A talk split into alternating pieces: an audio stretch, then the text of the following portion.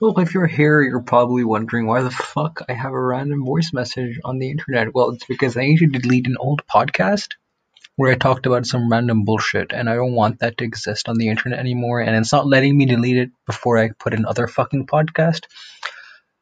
So here you are.